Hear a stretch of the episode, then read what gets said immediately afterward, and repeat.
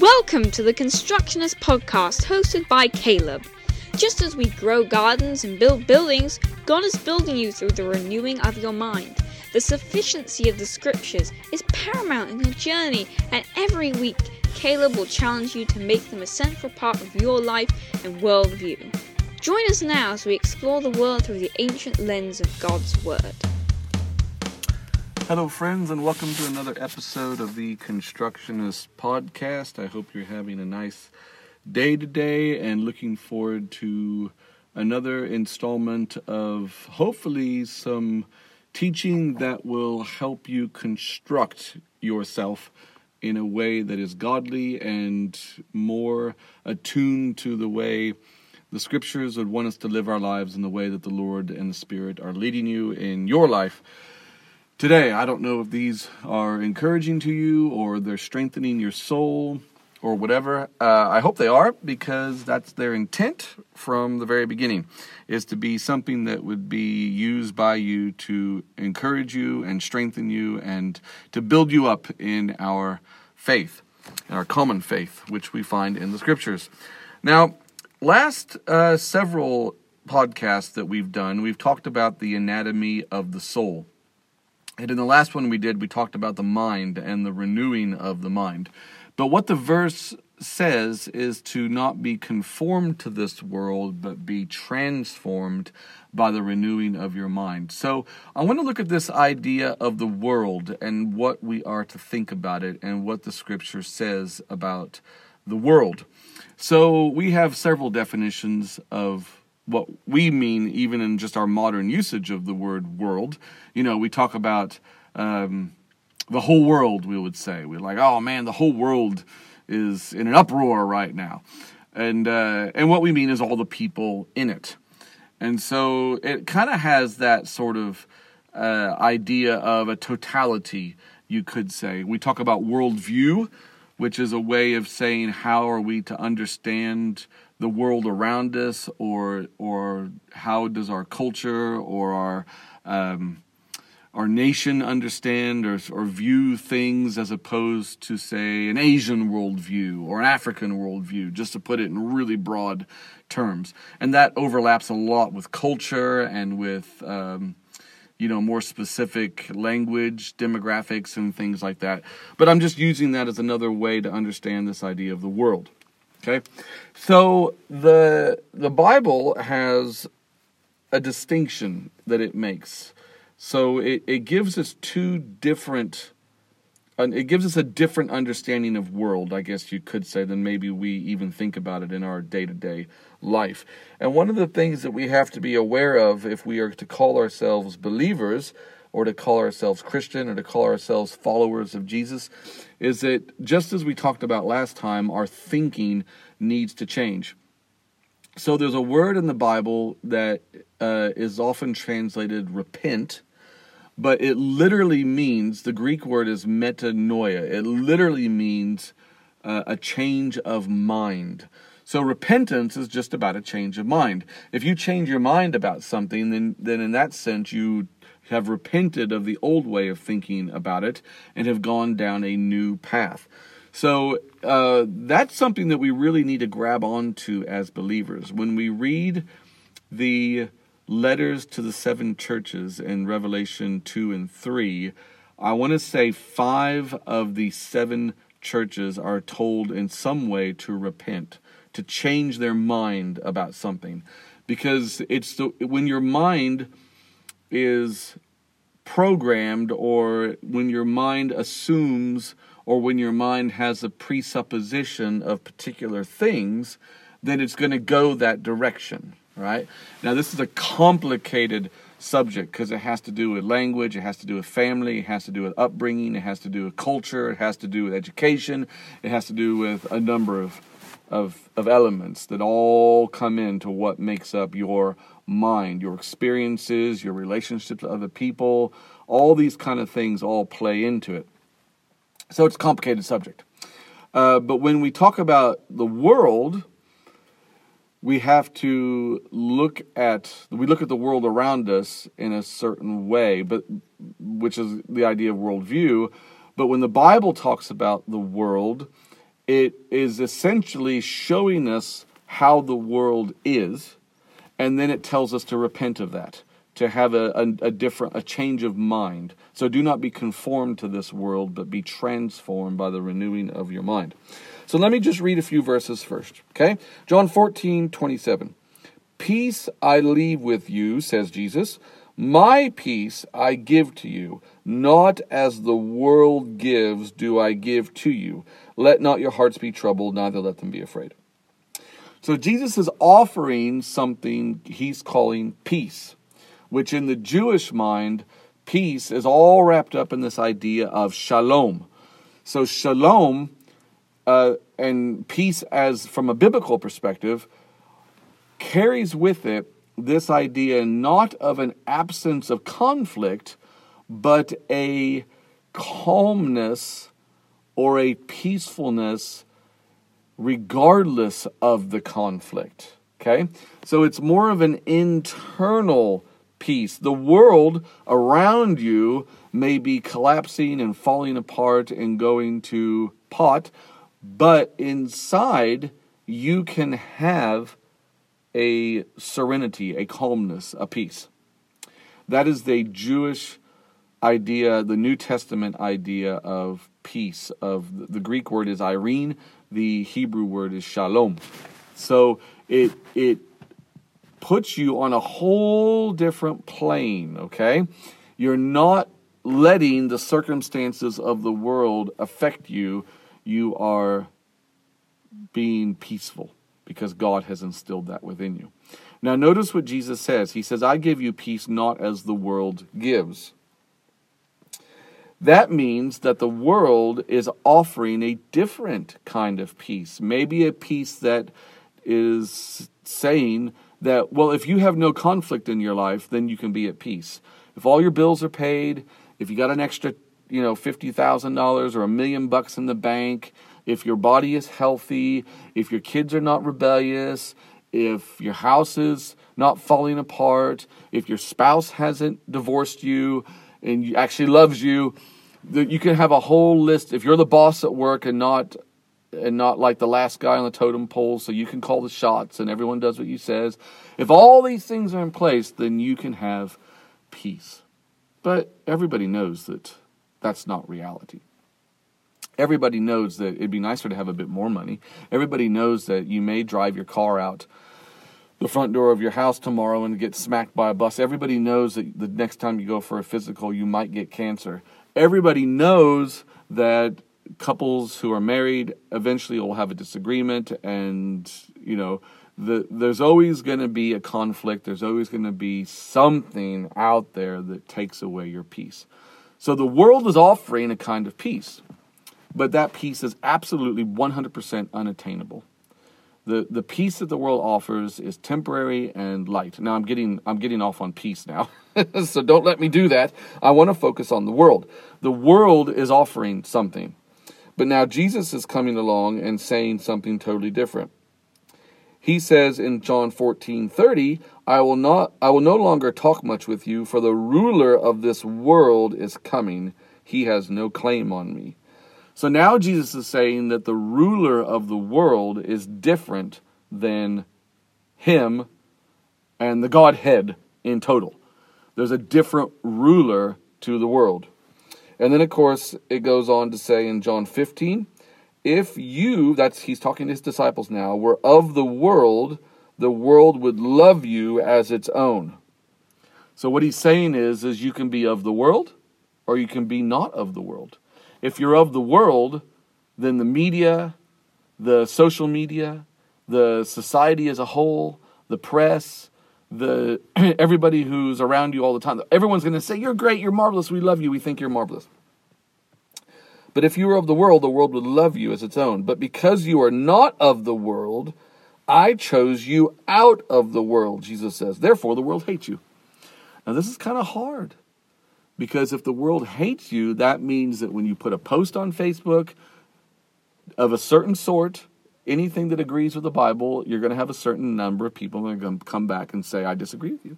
And I think what you're saying is stupid. And I think that you're an idiot for saying it. You know, uh, that is going to happen. It will happen.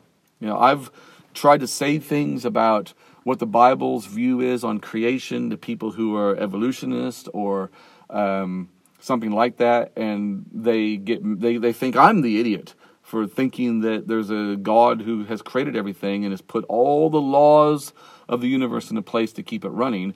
And when they stand there and say nothing created everything, uh, and they think I'm the stupid one for saying it. So it's it's and that's just one small little element to the whole big fat picture. Maybe you've tried to witness to someone. Maybe you've tried handing out tracts. Maybe you've tried to share your faith with a per, with uh, your spouse, and they just look at you and go, "You're nuts! I can't believe you even believe this kind of thing." You know, the church uh, and the gospel and the Bible are often mocked in the world. And so they certainly have been attacked in communist countries like former communist Russia, certainly in China, North Korea, the Islamic world. There are people who are going to prison for their faith because they're pastoring a church or because they're handing out tracts or because they're doing Bible studies or whatever it is. This kind of thing happens. So Jesus says, if you were of the world, the world would love you. In other words, everything will be great if you just bow down to whatever the, the, the, the people say. Okay? So if you choose, but because God chose you out of the world, therefore the world hates you. This is a difficult thing to deal with sometimes. So then, if we skip down to uh, our verse from last week, which is Romans 12 1 and 2, uh, it said, Romans 12 2, do not be conformed to this world, but be transformed by the renewing of your mind that you may that by testing you may discern i'm reading the english standard version i believe that by testing you may discern what is the will of god what is the good and acceptable and perfect. What is good acceptable and perfect? So the world has a particular expectation of everybody in it but we as believers are to have a different view of the world. We are to have a change of mind. Now, this can be a very difficult thing because we are uh, always fighting against what is going on around us all the time because we are bombarded by the media, we are bombarded by music, we're bombarded by film, we're bombarded by television. If you spent, say, uh, a half an hour reading your Bible, then you have now got a half an hour of the Word of God being infused into your mind. Now you have to now uh, meditate on that. You have to you have to go over it in your head again and again and again, because once you walk out the front door of your house, you will be bombarded by the world, by the music, by people's opinions. Uh, you know, stand around at your office or wherever you happen to work, get online get on social media, watch YouTube videos, turn on the television. All of that is just the world coming at you all the time. And the problem is is that the world has a head start because you are born into the world. That's a challenge. Uh, everyone is born, in one sense, loving darkness. But Jesus has come as the light of the world. And if you have turned to that light, then you are going in a direction that the vast majority of other people are not going. And so, because the vast majority of other people are not going that way, they're going to think you are the weird one, and they're the majority. So, see where this becomes a great challenge for us as believers to actually stand against what the world is doing. Now, let me broaden this out a little bit. I use the phrase the world, but it incorporates so much other it incorporates so many philosophies. Because if you consider what Jesus is offering us as the gospel, he's offering us a new life, a new heart, something that is radically different. And so when we accept that, we become a new creation, a new creature in Christ. So now we pursue Christ and we pursue a life in Christ, empowered by the Spirit, and uh, seeking God, of the God of the Scriptures, on every point that He relates to us in the Scriptures. So the Bible now becomes our blueprint, our foundation for understanding the whole world around us. And so the Spirit then illuminates within us what the words of the Scriptures say. So that's a very narrow road. And Jesus says that. He says, Narrow is the road that leads to life, and there are few who find it. But when you look outside of that narrow road, what do you have? Well, you have humanism, you have uh, atheism, you have Buddhism, Hinduism, Islam, you have communism, you have socialism, you have New Age, you have uh, it. I mean, uh, just pick it. It's just you know capitalism, consumerism. Um, any other religion, any other belief system out there, if it does not conform to the scripture, is not. It's part of the world. And the problem is, is that the, the Bible does give us an illustration. It demonstrates to us that the world creeps in. It's constantly creeping in. So you know, it's like, do you have a can a little match light that's burning in this huge world of darkness, or uh, is it like the sun shining down and taking over everything? So uh, it's a challenge for us as believers to try to keep the world out. We are to be in the world, but not of the world. So it's two different things. Even though we have been called out of the world by the Lord Jesus, we are still in the world. So our mind and our heart has to be toward the Lord, whereas our body and our current physical existence is in the world. So the the the the, the link the the the discipline we have to put in place is a change of mind our thinking has to now become different. Now, God gives us tools to have our thinking change. And one of the biggest tools is the scripture. The other tool is the spirit. The other tool is prayer. The other tool is uh, and is a spirit filled self discipline. These are all things that the Lord gives us to go against the world, to have a change of mind, a turn, a repentance away. So infuse yourself into the teachings of Jesus and let the explanations of those teachings from Paul, particularly the idea of being in Christ. So when we are baptized, I hope you're baptized. If you love the Lord and if you're a believer, then I highly encourage you to be baptized if you're not baptized. Because that baptism, the, the dunking into the water, is a representation of being immersed into the person of Jesus Christ. We are baptized into his death and we are raised again in newness of life. And so now we begin this process, this continuing uh, process of death and then resurrection and then ascension, and then death and then resurrection and then ascension. So the dying bit is that change of mind. It's saying, no, that's something of the world. I have been called out of the world. And so now I'm going to have a change of mind and I'm going to aim toward the Lord. I'm going to aim toward conforming myself to the scriptures, to being transformed because my mind is being renewed. So you're so that's that sort of death thing. And then from that comes a newness of life. So as the scriptures become illuminated, as you seek the Lord and want to know His mind and His will on things and acquire His worldview, then there will be a, a constant resurrection taking place all the time. And in the process of that, you will be growing closer to Him. And then as you grow closer to Him, then this idea of love casting out all fear will become more and more of a reality. So read 1 Corinthians 13 and pair that up with Paul's statement of uh, there is no fear in love, or, or love, perfect love cast out fear. This phrase that is used. And then read 1 Corinthians 13 and see what the, the qualities of love are. What are the characteristics of love? And you'll discover that as you walk that narrow road, and you have a mind constantly turning toward God, then out of you will flow a kind of love, uh, sacrificial love toward people around you. And you'll be willing to do things for people and love your enemies as yourself and all this. And that is when you you are really going against the world and the world will think that you're a bit goofy because you're not like them.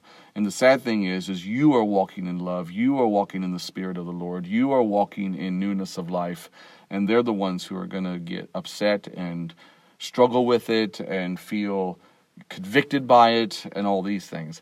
And so our response to them then is prayer. We should be praying for them.